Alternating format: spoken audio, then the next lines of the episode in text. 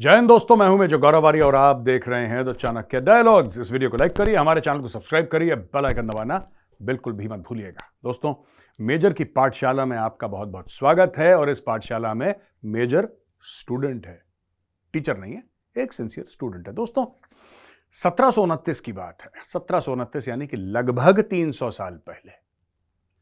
भारत से, खासतौर से बिहार और ईस्टर्न उत्तर प्रदेश बिहार और ईस्टर्न उत्तर प्रदेश से लोग गए। इन्होंने पूरा सेंट्रल इंडिया क्रॉस करा वेस्टर्न इंडिया और यहाँ से जहाज़ पकड़ के ये लोग गए, नीचे आए और पहुँचे इस टापू पर। यहाँ पे इनको ले जाया गया था। ये थे बंधुआ मजदूर। आज की तारीख में इस द्वीप में, जो कि अफ्रीका का एक अहम हिस्सा है, इस द्वीप में दोस्तों सत्तर प्रतिशत से ज़्यादा लोग भारतीय मूल के हैं। यहाँ पे भाषा बोली जाती है क्रियोल, जिसमें एक फ्रेंच टच भी होता है। यहाँ पे फ्रेंच बोली जाती है, लेकिन सबसे ज़्यादा बोलने वाली भाषा यहाँ पे जो है, वो पाई जाती है भोजपुरी।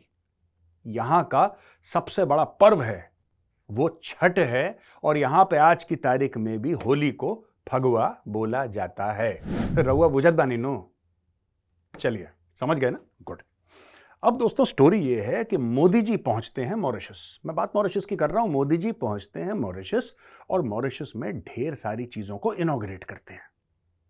एक बड़ी सी हवाई पट्टी, फिर बात करते हैं ज्वाइंट ट्रेनिंग की, फिर बात करते हैं एनर्जी कंसर्न्स की, फिर मोदी जी मुआदे साइन करते हैं डील साइन करते हैं, कई सारी चीज़ों की कि साहब, हम आपके लिए इंफ्रास्ट्रक्चर बनाएँगे।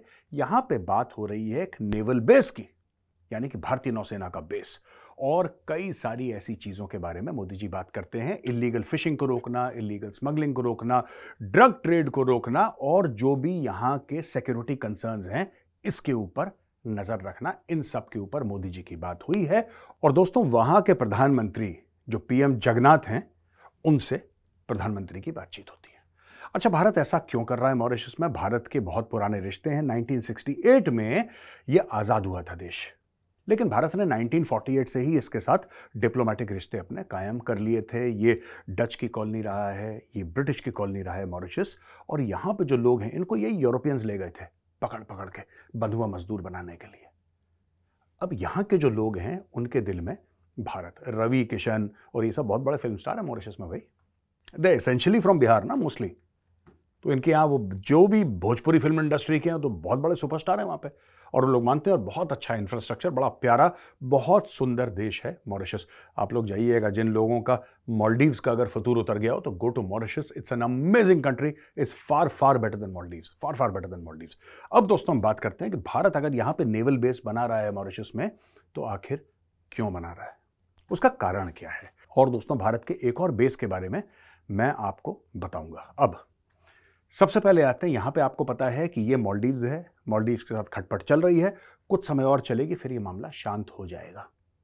ये जो मॉलडीव्स का खटपट है ना, ये एक दो साल से ज़्यादा की बात नहीं, ये निपटने वाला है मामला। आज का दिन आप नोट कर लीजिए कि मेजर ने बात बताई थी, भविष्यवाणी कर रहा हूँ आज, ठीक है? ये मामला निपट जाएगा और मॉलडीव्स दोबारा वही झपियाँ पालो टाइप में आ जाएगा मॉलडीव्स अब देखिए, भारत ने यहाँ पे अपने आइलैंड जो हैं, जहाँ पे मैंने अभी ये स्टिक रखी है पॉइंटर रखा है दोस्तों यहाँ पे भारत एक नेवल बेस ऑलमोस्ट आप लगा लीजिए कि भारत बना चुका है। वहाँ पे शिप्स आ रहे हैं डॉक कर रहे हैं इंफ्रास्ट्रक्चर की तेज़ी से वहाँ पे आ, आ, लोग बना रहे हैं इंफ्रास्ट्रक्चर इंडियन कंपनीज़ वहाँ पे इंफ्रास्ट्रक्चर बना रही है। इंडियन नेवी का एक बेस है। भारत इस तरफ़ भी बेसिस अपने बना रहा है। ये अंडमान आइलैंड से ये भी भारत का इलाका है। और इस मैप में तो खैर अंडमान आइलैंड एक ऐसा टापू बड़ा सा दिखाया गया लेकिन अंडमान आइलैंड्स में कई सारे टापू हैं दोस्तों। और ये बिल्कुल जिस तरीके से छितराया हुआ ना, फैला हुआ मॉलडीव भी वैसा ही, अंडमान भी वैसा है लक्षद्वीप भी वैसा है, सारे ऐसी हैं ये। तो ये जो अगर आप अंडमान को देखेंगे ना यहाँ से, ये एक्चुअली यहाँ तक आता है अलग अलग आइलैंड मेन आइलैंड यहीं पे इसका। मेन आइलैंड जो है पोर्ट ब्लेयर वगैरह ऑल दिस इज़ हियर लेकिन ये फैल के यहाँ पे आता है और जो भारत का आखिरी टापू है, जो भारत का आखिरी टापू है और इंडोनेशिया का आखिरी टापू है, उसमें 200 से लेकर 250 किलोमीटर से ज़्यादा का फ़र्क नहीं है दोस्तों। इनफैक्ट अगर आप मैप देखेंगे गूगल पे अगर आप ध्यान से चेक करेंगे, आपको पता लगेगा कि एक्चुअली इंडिया और इंडोनेशिया मैराटाइम नेबर्स हैं। If I can call it that मैं कोई एग्जैक्ट वर्ड यहाँ पे यूज़ नहीं कर रहा, लेकिन मैं आपको बता रहा हूँ कि दे आर मैराटाइम नेबर्स अब, यहाँ पे है चाइना ठीक है साहब? और चाइना की जो कोस्ट है, यहाँ से शुरू होती है दोस्तों, और यहाँ तक जाती है।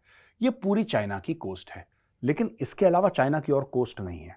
यानी कि समुद्री तट जो चीन का है ना, वो यहाँ से शुरू होता है साहब। ये नॉर्थ कोरिया के इधर जो उसका बॉर्डर है, यहाँ घूम के आता है, यहाँ घूम के आता है, यहाँ घूम के आता है और ये यहाँ पे ख़त्म हो जाता है। यहाँ से वियतनाम शुरू हो जाता है। वियतनाम के साथ ऑलरेडी चाइना की लड़ाई हो चुकी है। 1979 में भयंकर लड़ाई हुई थी। चाइना को जूते खाने पड़े थे। वियतनाम ने पटक पटक के चाइना को मारा था। अब भारत यहाँ पे यानी कि नीचे मॉरिशस में नेवल बेस खोल रहा है। इसके पीछे भारत की क्या एम्स हैं? भारत ऐसा क्यों कर रहा है? यह आपको बताने के लिए आज मैंने ये वीडियो बनाया है। दोस्तों, देखिए। ये हम पहले भी बता चुके हैं और इसी मैप पे आपको बता चुके हैं कि भारत, जो चाइना पहले फॉलो करता ना स्ट्रिंग ऑफ़ पर्ल्स कि हमने ये बेस बनाए यहाँ पे फौज, यहाँ पे फौज, यहाँ पे फौज, हम भारत को घेर लेंगे। ठीक है ना? आपने सुना होगा ना स्ट्रिंग ऑफ़ पर्ल्स चाइना की बहुत पुरानी एक पॉलिसी है कि जैसे भारत है तो यहाँ पे म्यांमार में भी कुछ कर दिया इन्होंने। राइट फिर उन्होंने बोला कि नहीं साहब, हम यहाँ पे बांग्लादेश में भी हम थोड़ा सा पैसा डाल देंगे, हम यहाँ पे नेपाल में भी पैसा डाल देंगे और पाकिस्तान तो है ही बिकाऊ तो उसका तो कोई दिक्कत नहीं हो तो खुद लेट जाते हैं। पाकिस्तानी यहाँ पे फिर हमने यहाँ पे गवादर बना दिया है और इस तरीके से भारत को धीरे धीरे घेरने की कोशिश करी। अब मॉलडीव्स में कर दिया है, श्रीलंका में हनुमान टोटा पोर्ट, ये सब ड्रामा चाइना करता चला रहा। भारत ने बोला, ठीक है बेटा, अगर तुम ये गेम खेल सकते हो तो ये गेम तुमसे बेहतर हम खेल सकते हैं। तो जैसा मैंने आपको बताया, दोस्तों, बांग्लादेश में शेख हसीना है शेख हसीना प्रो इंडियन है। आज की तारीख में श्रीलंका में जो सरकार है, वो प्रो इंडियन है। म्यांमार का आज की तारीख में बेड़ा गर्क हो रखा है, क्योंकि म्यांमार की फौज तो भाग के भारत आ रही है, क्योंकि बाकी लोग रिबेल्स उनको मार रहे हैं। सुतैया हो रही है इनकी तो वो वैसे ही भाग के आ रहे हैं। यहाँ पर मामला बड़ा ख़राब है। बाकी वियतनाम और लाओस और थाईलैंड, कंबोडिया, इन सब के साथ अपने रिलेशंस ठीक ठाक हैं। मलेशिया के साथ भी अच्छे हैं, इंडोनेशिया के साथ भी अच्छे हैं, और फिलीपींस को तो भारत ब्रह्मोस मिसाइल दे रहा है। समझ गए? तो स्टोरी ये है दोस्तों कि चाइना चाइना की जो जिसको कहते हैं ना कि आ, आप ये लगा लीजिए चाइना की जगलर वेन है। चाइना की जगलर वेन क्या है? ये जो सी के रूट्स हैं ना ये सारी की सारी चाइना की जगलर वेन है। भारत ने करा क्या है? दोस्तों भारत ने बड़े स्मार्टली करा। ये बात पहले बता चुका हूँ आपको दोबारा बता रहा हूँ आपको। जापान के साथ भारत ने डिफेंस एक्सरसाइजेस करना शुरू करी। भारत का प्रेजेंस साउथ कोरिया में बढ़ रहा है। इसके अलावा फिलीपींस को, जैसे मैं ऑलरेडी आपको बता चुका हूँ, फिलीपींस को भारत दे रहा है ब्रह्मोस मिसाइल्स वहाँ पे बारिशें चल रही हैं, एक आध महीने में बारिश खत्म हो जाएगी, ब्रह्मोस मिसाइल्स का इंस्टॉलेशन हो जाएगा और एक बार इंस्टॉलेशन हो जाए, फिर कोई फ़र्क नहीं पड़ता। बारिश हो, ना हो, सूखा पड़े इट डज नॉट मैटर इसके अलावा आप ये देखिए कि ऑस्ट्रेलिया ऑस्ट्रेलिया जो है, ये भी क्वाड का हिस्सा है, जापान भी क्वाड का हिस्सा है। फिर अगर आप धीरे धीरे इधर आइए, ये इंडोनेशिया है राइट जिसके अंदर भारत के मैं आपको एक बात बताता हूँ भारत के ना जो कल्चरल टाइज हैं इंडोनेशिया के साथ बड़ी सॉलिड हैं। दुनिया का सबसे बड़ा मुसलमान मुल्क है इंडोनेशिया सबसे बड़ा मुसलमान मुल्क। लेकिन आज की तारीख में भी जो इंडोनेशियन एयरलाइंस है उसका नाम गरुड़ है। इंडोनेशियन एयरलाइंस का नाम गरुड़ है और इंडोनेशिया की करेंसी में कुछ नोट्स हैं खास जहाँ पे आपको गणेश जी की फ़ोटो दिखेगी। इंडोनेशियंस कहते हैं हमने अपना धर्म बतला है राइट आ, हमने अपना जो पूजा की पद्धति है वो हमने बदल दी है लेकिन हमारे पुरखे भारतीय हैं। अब दोस्तों बात करते हैं थाईलैंड की। थाईलैंड में भी भारत के बहुत पुराने थाईलैंड के साथ हमारे संबंध हैं। दोस्तों, शायद मैं आपको पहले भी बता चुका हूँ कि Thailand this is Thailand, Bangkok के थोड़ा दूर, बैंकॉक आज की तारीख की राजधानी है, उसके थोड़ा दूर एक पुरानी राजधानी थाईलैंड की हुआ करती थी और उसका नाम आपको पता है। आप गूगल पे जाइए, चेक करिए। उस राजधानी का नाम था अयोध्या। हम लोग जैसे अयोध्या बोलते हैं, उन्होंने अयोध्या अपने राजधानी का नाम नहीं बोल पाते थे तो जो हमारी है, यहाँ पे उत्तर प्रदेश में है, श्री अयोध्या। श्री अयोध्या से हज़ारों किलोमीटर दूर उन्होंने अपनी एक राजधानी बनाई जिसका नाम रखा अयोध्या। एक और चीज़ मैं आपको बताता हूँ जो आपको बड़ी इंटरेस्टिंग ये सारी की सारी चीज़ें मोदी जी इन चीज़ों को टैप कर रहे हैं। इन चीज़ों को टैप कर रहे हैं, क्योंकि ये टैप करना क्यों ज़रूरी है दोस्तों? हमारे जो पूर्वज थे ना, हम लोग अंग्रेज़ों की गुलामी या फिर उसके पहले मुगल आए या खिलजी फिलजी जो भी है तो हम लोगों को यह बताया गया कि यही लोग बड़े चैंपियन थे। हमें एक्चुअली चोलास के बारे में नहीं बताया गया, जैसा हमें बताना चाहिए था कि चोल साम्राज्य, ये पूरा चोल साम्राज्य एक जमाने में श्रीलंका से लेकर पूरी जगह ये फैले हुए थे, चोल साम्राज्य। क्या आपको पता है?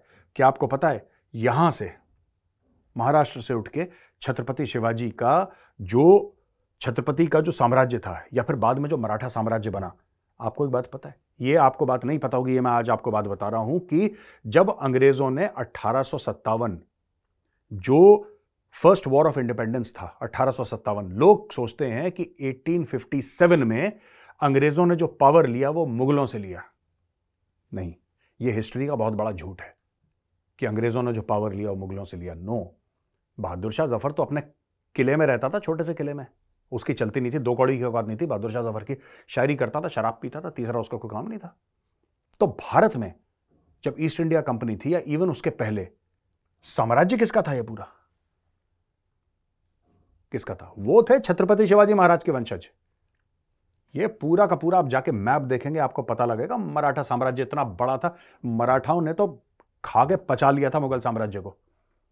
इन्होंने खत्म कर दिया था, बहादुर शाह ज़फ़र बेचारा गरीब he had very little money he had उस था नहीं बेचारे के पास कुछ। और अठारह सौ सत्तावन वैसे ही निपट गया वो। ठीक है, रंगून जंगून भेज दिया था उसको। अब वापस मैं आपको आता हूँ इधर। अब हम बात कर लेते हैं दोस्तों कोरिया की। और कोरिया में आपको पता है, कोरिया में क्या कहते हैं लोग? कोरिया में ये लोग कहते हैं कि कई हज़ार साल पहले, ये कोरियंस मानते हैं। आई वॉज़ वेरी सरप्राइज़ मुझे नहीं पता था। लेकिन कोरियंस मानते हैं और कोरियंस कहते हैं कि बहुत साल पहले जो हमारा राजा था बहुत साल पहले, यानी कि हज़ारों साल पहले, कोरिया में एक राजा था और उसकी शादी हुई थी एक राजकुमारी से। और वो राजकुमारी कहाँ से आई थी? वो राजकुमारी आई थी श्री अयोध्या से। वो अपने आप को प्रभु श्री राम से डायरेक्टली जोड़ते हैं। ये भी आप जाके, आप कोरियन वेबसाइट में जाइएगा। Don't go to Wikipedia Wikipedia से नॉलेज ही बेड़ा करके विकीपीडिया का। आप कोरियन वेबसाइट्स में जाके बोलिए, वो अपना इतिहास कहाँ से लेते हैं? तो ये सब जो चीज़ें हैं ना, अब देखिए। मैंने आपको ब्रीफ कल्चरल बैकग्राउंड बता दिया हिस्टोरिकल बैकग्राउंड बता दिया। अब दोस्तों, यहाँ से चाइना की जो भी ट्रेड होगी, चाइना को हर जगह बारूदी सुरंगें मिलेंगी, ठीक है? ये ताइवान है। बिल्कुल चाइना की गर्दन में, जैसे कि छुरी लगा रखी हो ऐसे। ये ताइवान है यहाँ पे, छोटा सा ताइवान।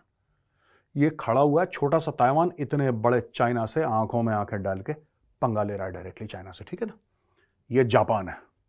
जापान अपनी ताकतें बढ़ा रहा है और जापान में एक बहुत स्ट्रांग एक कॉन्स्टिट्यूंसी है जो कहती है कि Japan should have nuclear weapons एक बड़ी स्ट्रांग कॉन्स्टिट्यूंसी है दोस्तों। आपको पता है हिरोशिमा नागासाकी जापान में थे और जापान में एटमी हथियारों के लिए बड़ी घृणा टाइप की है। क्योंकि इन लोगों ने सफ़र करा और हम लोगों में से किसी ने सफ़र नहीं करा, सफ़र जापान ने करा है। लेकिन आज की तारीख में वो जानते हैं कि चाइना का थ्रेट ऐसा है we must have nuclear weapons और जापान का जो डिफेंस का बजट है, वो कई गुना बढ़ चुका है। जापान बहुत ज़्यादा पैसा फेंक रहा है डिफेंस में। लाओ, ये लाओ, वो लाओ, खरीदो नए हथियार। क्योंकि उनको पता है कि चीन के साथ युद्ध होगा। दोस्तों अगर आप इधर देखेंगे फिलीपींस, मैंने आपको जापान का बता दिया, मैंने आपको ताइवान का बता दिया, मैंने आपको फिलीपींस का बता दिया, नीचे ऑस्ट्रेलिया है बता दिया। यहाँ पे ये पूरा एरिया यहाँ से चाइना की ट्रेड जाती है। ऊपर से तो जा नहीं सकती ना ट्रेड यार। ऊपर से तो पूरा ये आपका आर्कटिक है। पूरा आर्कटिक ओशन आर्कटिक सर्कल है।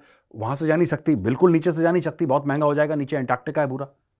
बॉटम नाउ ये ट्रेड यहाँ से जाना इनकी मजबूरी है चाइना की। ठीक है? अगर यहाँ पे जाएँगे तो यहाँ पे इनको मिलता है इंडिया। हिमालय में भी इंडिया मिलता है और यहाँ पे समुद्र में भी इंडिया मिलता है और इंडिया की भी बहुत ज़बरदस्त एक कोस्ट लाइन है। ऑल राइट अब दोस्तों, यहाँ पे मॉलडीव चाइना ने लगभग कब्जा कर रखा है मालदीव्स का। चाइना के कब्जे से मालदीव्स को छुड़ाना है राइट और इसमें थोड़ा सा वक्त लगेगा, एक दो साल के अंदर वो भी छूट जाएगा।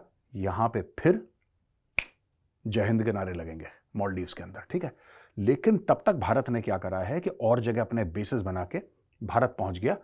मॉरिशस और मेडागास्कर के भी जो हेड ऑफ़ स्टेट हैं, उनके साथ भी मोदी जी की मीटिंग हो गई। राइट?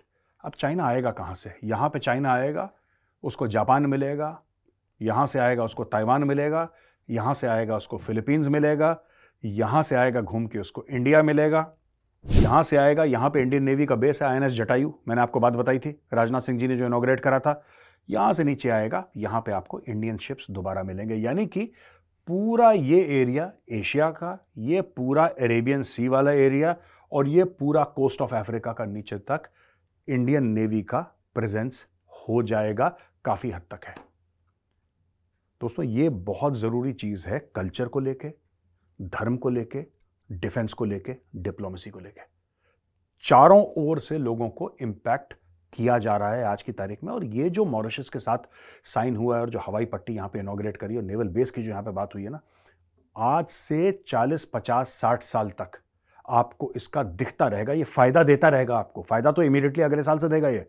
लेकिन ये और फ़ायदा देता चला जाएगा, तब आपको पता लगेगा कि यार, ये जो आज की तारीख में डॉक्टर जयशंकर और प्राइम मिनिस्टर मोदी डिप्लोमेसी कर रहे हैं ना, ये सिर्फ़ आज के लिए नहीं कर रहे। मुझे ऐसा लगता है कि कुछ है इनके दिमाग में कि they can see twenty thirty forty fifty years in the future ये आगे को देख कर डिप्लोमेसी कर रहे हैं कि यार, एक बात बताओ, हम इस दुनिया में रहे न रहे 2050 में क्या होगा? 2050 में क्या होगा? 2060 में क्या होगा? सोचो आज बैठ के। तो दोस्तों, वही उदाहरण है कि अगर आप एक बीज डालते हैं ना तो आप उस पेड़ का फ़ायदा उठा पाए, ना उठा पाए, लेकिन आपके बच्चे, आपके पोते पोती उस पेड़ का फल ज़रूर खाएँगे, उसकी छाए के नीचे वो लोग खेलेंगे, वो लोग आराम करेंगे, यही काम भारत कर रहा है। दोस्तों, इसलिए मैंने सोचा कि मैं आपको थोड़ा सा शेयर करूँ आपके साथ कि एक्चुअली मॉरिशस का यू नो इसमें इसका इंपॉर्टेंस क्या है? प्रधानमंत्री मोदी जी क्यों गए? और मॉरिशस में क्यों एक अपनापन है? और क्यों वहाँ पे भारत का जाना? भारत बहुत टाइम से मॉरिशस की मदद कर रहा है। मॉरिशस वाले लोग बहुत टाइम से भारत आ रहे हैं, लेकिन यू नो एक अलग लेवल एक बड़ा अपनापन सा है when you go to Mauritius एक बड़ा अपनापन सा जबान है, जो कल्चर है, जो कस्टम्स हैं, जो धर्म है, आपको बड़े पहचाने पहचाने से लगेंगे अगर आप मॉरिशस गए। और एक बहुत प्यारी, बड़ी ब्यूटीफुल कंट्री है और फ़र्स्ट वर्ल्ड का इंफ्रास्ट्रक्चर है वहाँ पर बड़ी ज़बरदस्त जगह है मॉरिशस आप ज़रूर जाइएगा। अब दोस्तों आते हैं सवाल और जवाब पे। यहाँ पे पहला सवाल है परिन सावला का। ये कह रहे हैं, जय मेजर साहब, मैं परिन सावला हूँ। परिन जी, नमस्कार। जय मेरा सवाल है कि चीन ने भारत पे उन्नीस सौ बासठ पे हमला करा और फिर Cuban missile crisis Now, India has the might and weapons. Will China dare to impose a war or a skirmish? It's already suffered defeat after 1962. अच्छा ठीक है मैं समझ गया आप ये कह रहे हैं कि अब भारत बदल चुका है क्या दोबारा चाइना ऐसा कुछ करने की हिम्मत करेगा भारत के साथ क्या भारत और चाइना की जंग होगी मैं आपको आज बता देता हूँ आप लिख के ले लीजिए हंड्रेड एंड टेन परसेंट होगी हंड्रेड एंड टेन परसेंट ये कोई नहीं रोक सकता देखिए एक मयान में दो तलवारें नहीं रह सकती ये लड़ाई सिर्फ़ इसकी नहीं है कि चाइना भारत की ज़मीन हथियाना चाहता है, पास्ट में हथिया चुका है और भारत को वो ज़मीन वापस चाहिए, वो तो है ही, वो तो है ही, वो तो प्राइमरी चीज़ है, वो तो सबसे पहले है। लेकिन इसके अलावा मैं आपको एक और बात बता दूँ, एक ज़माना था जब लोग अटैक करते थे और भारत अपने आप को डिफेंड करता था। ये भारत अलग है। अब भारत पता है इसके अलावा, ज़मीन के अलावा जो उसने हमारी मातृभूमि का एक बहुत बड़ा टुकड़ा अपने अंडर रख रखा है चाइना ने जानबूझ के कब्जा करके उन्नीस सौ बासठ से। दोस्तों, मुझे लगता है लड़ाई वर्चस्व की है, भारत और चीन के बीच में, क्योंकि इस पूरे इलाके का एक ही माई बाप होगा और भारत इस काम पे लग गया है। That's why I always say Chinese माल मत खरीदो, क्योंकि भारत और चीन की लड़ाई सिर्फ़ ज़मीन की लड़ाई नहीं है, सिर्फ़ सॉवरेनिटी की लड़ाई नहीं है, सिर्फ़ खुद मुख्तारी की लड़ाई नहीं है, ये लड़ाई वर्चस्व की है। This why say never buy Chinese stuff because then you'll be helping the Chinese अब अगला सवाल है, देवा नेवा जी का ये कहते हैं कि इंडिया की ग्रोथ इंप्रेसिव है, पर जो कैलकुलेशन ऑफ़ जीडीपी है वो एवरेज आउट कर देता है disparities among the states West Bengal हमारी ग्रोथ को पोटेंशियली ड्रैग डाउन कर रहा है, और संदेश खली में जो चीज़ें हैं वो आपको सीरिया, अफ़गानिस्तान और पाकिस्तान की याद दिलाती हैं। हम लोग कैसे इसको टर्मोइल को और एस्केलेट करने से बचा सकते हैं? नहीं, मुझे देखिए, मैं एक आपको बात बताऊँ कि दोस्तों, मैं आपको बता देता हूँ कि जब बंगाली बंगाल से निकलता है ना, वो नोबेल प्राइज भी जीतता है, वो फॉर्चून 500 कंपनीज़ का सीईओ भी बनता है। He you know he conquers the entire world army में कितने जनरल्स हैं? फॉर्मर चीफ्स हैं आर्म्ड फोर्सेस के। हर जगह आई मीन बंगालीज का कॉन्ट्रीब्यूशन ज़बरदस्त है। Problem is the way Bengal is manage there is no problem in Bengal Bengal में कोई भी प्रॉब्लम नहीं है। प्रॉब्लम वहाँ पे किस तरीके से बंगाल को रन करा गया है, उसमें प्रॉब्लम है। Traditionally for the past seventy six years there has been a governance issue in Bengal it's not about the Bengali population is not about the Bengali यार तुम्हारे half a dozen you have I don't know how many Nobel prize winners from Bengal यार all Bengalis and all that तो ये enough brain power enough thinking power enough intellectual capacity इसमें कोई doubt ही नहीं है। अमृता आनंद रिसेंटली हमारे defence minister UK गए और India was invited to join Tempest six generation fighter aircraft programme क्या आपको लगता है कि क्या भारत को ज्वाइन करना चाहिए six generation fifth generation A M C A is taking too long to get the correct engine and critical technology also China is expanding देखिए ना, भारत ऐसा है कि भारत किसी को मना नहीं कर रहा। India is involve in all these programmes and India will get involve आप टेम्पस की बात खास तौर से कर रहे हैं yes I feel India should get involve A M C A देखिए, इसमें ना लेगेसी चीज़ें बड़ी सारी होती हैं हमारे साथ। अब ए एम सी ए में चाबी लगी है। पहले धीरे धीरे फ़ाइल गई है, शर्मा जी की टेबल पे, वहाँ पे फिर वर्मा जी की टेबल पे गई, फिर वहाँ से गुप्ता जी की टेबल यही फाइलें घूमती रहती थी। अब आज लगी है चाबी। टाइम लगेगा, पर मैं आपको एक बात बताता हूँ ना। It's always good to have your own systems. Uh, if you are part of a fighter program, उसमें कई सारी चीज़ें हैं यार। उसमें डिप्लोमेटिक कई सारी चीज़ें हैं। It is always good to be independent ठीक है? हम लोग पीछे छूटे हैं इसमें। इसमें कोई शर्म नहीं है एडमिट करने में। जो गलती है वो गलती है। हम लोग पहले पीछे छूटे हैं इसमें। Now we are making augments and we are running at hundred and twenty kilometre per hour ये मेरा मानना है। वी शुड फोकस ऑन आत्मनिर्भरता। बाकी ठीक है अगर कहीं से टेक्नोलॉजी मिल रही है there is no harm after all Safran की टेक्नोलॉजी हमने ली है ना फ्रांस से। हम ले रहे हैं, हम जी इंजन के लिए ना technology so not a problem but we should continue doing efforts कि हम फिफ्थ जनरेशन भी बनाएँ सिक्स जनरेशन हम लोग खुद बनाएँ, तेज़ी पकड़ेगा ये programme then we'll also be world beaters यार. ये जो जितनी कंपनियाँ बना रही है ना, खासतौर से यूएस यूएस वाले कहते हैं कि ये प्रोग्राम वो प्रोग्राम मुझे, मैं I sometime in the past I was looking about these this things about this drones that America gives no world class drones all सब लोग पागल हैं। अमेरिकन ड्रोन्स हैं रीपर हैं, ये वो प्रिडेटर ड्रोन्स हैं। वो तीस चालीस हज़ार फुट से एक मिसाइल मारता है, खिड़की के अंदर घुस जाती है मिसाइल और ये सब। मूवीज़ में भी देखा है ड्रोन्स उसका सीओ भी इंडियन है विवेक लाल है उसका नाम। ठीक है ना? So everywhere you have this Indian brain power यार everywhere so I think we should if you are getting technology from abroad very welcome. However, in the long run, what we need is our own system, own technology made in India by Indians.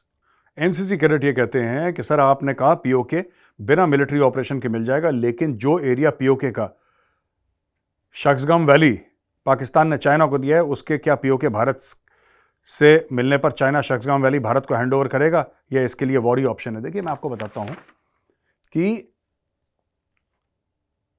I am very convinced क्योंकि मैं पढ़ता रहता हूँ और मुझे पता है कि एटलीस्ट मुझे लगता है, मुझे पता I could be wrong but मुझे आई एम नॉट रॉन्ग ठीक है? क्योंकि मुझे, मैं पढ़ता हूँ इसके बारे में। मैं रोज़ पढ़ता हूँ। For me geopolitics is not कि यार एक खबर आई है, मैं उसको एज अ स्टूडेंट रोज़ पढ़ता हूँ तीन चार घंटे डेली और मैं आपको बताता हूँ कि चीन वाला एरिया भी आएगा पीओके भी आएगा शाहजहां वैली जो आप बोल रहे हैं, जो पाकिस्तान ने चीन को everything will come back to India one by one it will take time जो हम लोग सोच रहे हैं ना एक मिलिट्री ऑपरेशन होगा, यहाँ से 15 कोर जाएगी, यहाँ से 16 कोर जाएगी, वहाँ से 14 कोर जाएगी, यहाँ से एडिशनल मैन पावर जाएगा, यहाँ से 17 कोर अटैक कर रही है, पानागढ़ से चल दी है strike corps that is a very very very unlikely scenario but India will get its land back right और इसके लिए इंडिया मेहनत कर रहा है आज की तारीख में। बहुत ज़्यादा पैसा खर्च हो रहा है, बहुत ज़्यादा मेहनत हो रही है। There are so many things so many things which can not be discussed in public domain I hope you understand है ना? लेकिन इसमें कोई ऐसी बात नहीं कि आपको लगे कि भारत हमारी ज़मीन ले गया, वो पाकिस्तान ले गया, चाइना ले, यार अब क्या, चलो छोड़, ऐसा कुछ नहीं है। ऐसा कुछ नहीं है। आज की तारीख में भी लोग हैं जो रात रात भर नहीं सो रहे, सिर्फ़ इस चीज़ की प्लानिंग में और इस चीज़ की एग्जीक्यूशन में कि कैसे ज़मीन वापस लाएँ। There are very you know highly qualified and highly जिसको कहते हैं ना कि इंटेलिजेंट पीपल क्वालिफाइड पीपल जो दिन रात यही काम कर रहे हैं। तो दोस्तों ये वीडियो देखने के लिए बहुत बहुत धन्यवाद आपका। अगर वीडियो पसंद आए तो उस वीडियो को लाइक करिए, हमारे चैनल को सब्सक्राइब करिए। बेल आइकन दबाना बिल्कुल मत भूलिएगा। जय हिंद, वंदे मातरम। भारत माता की जय।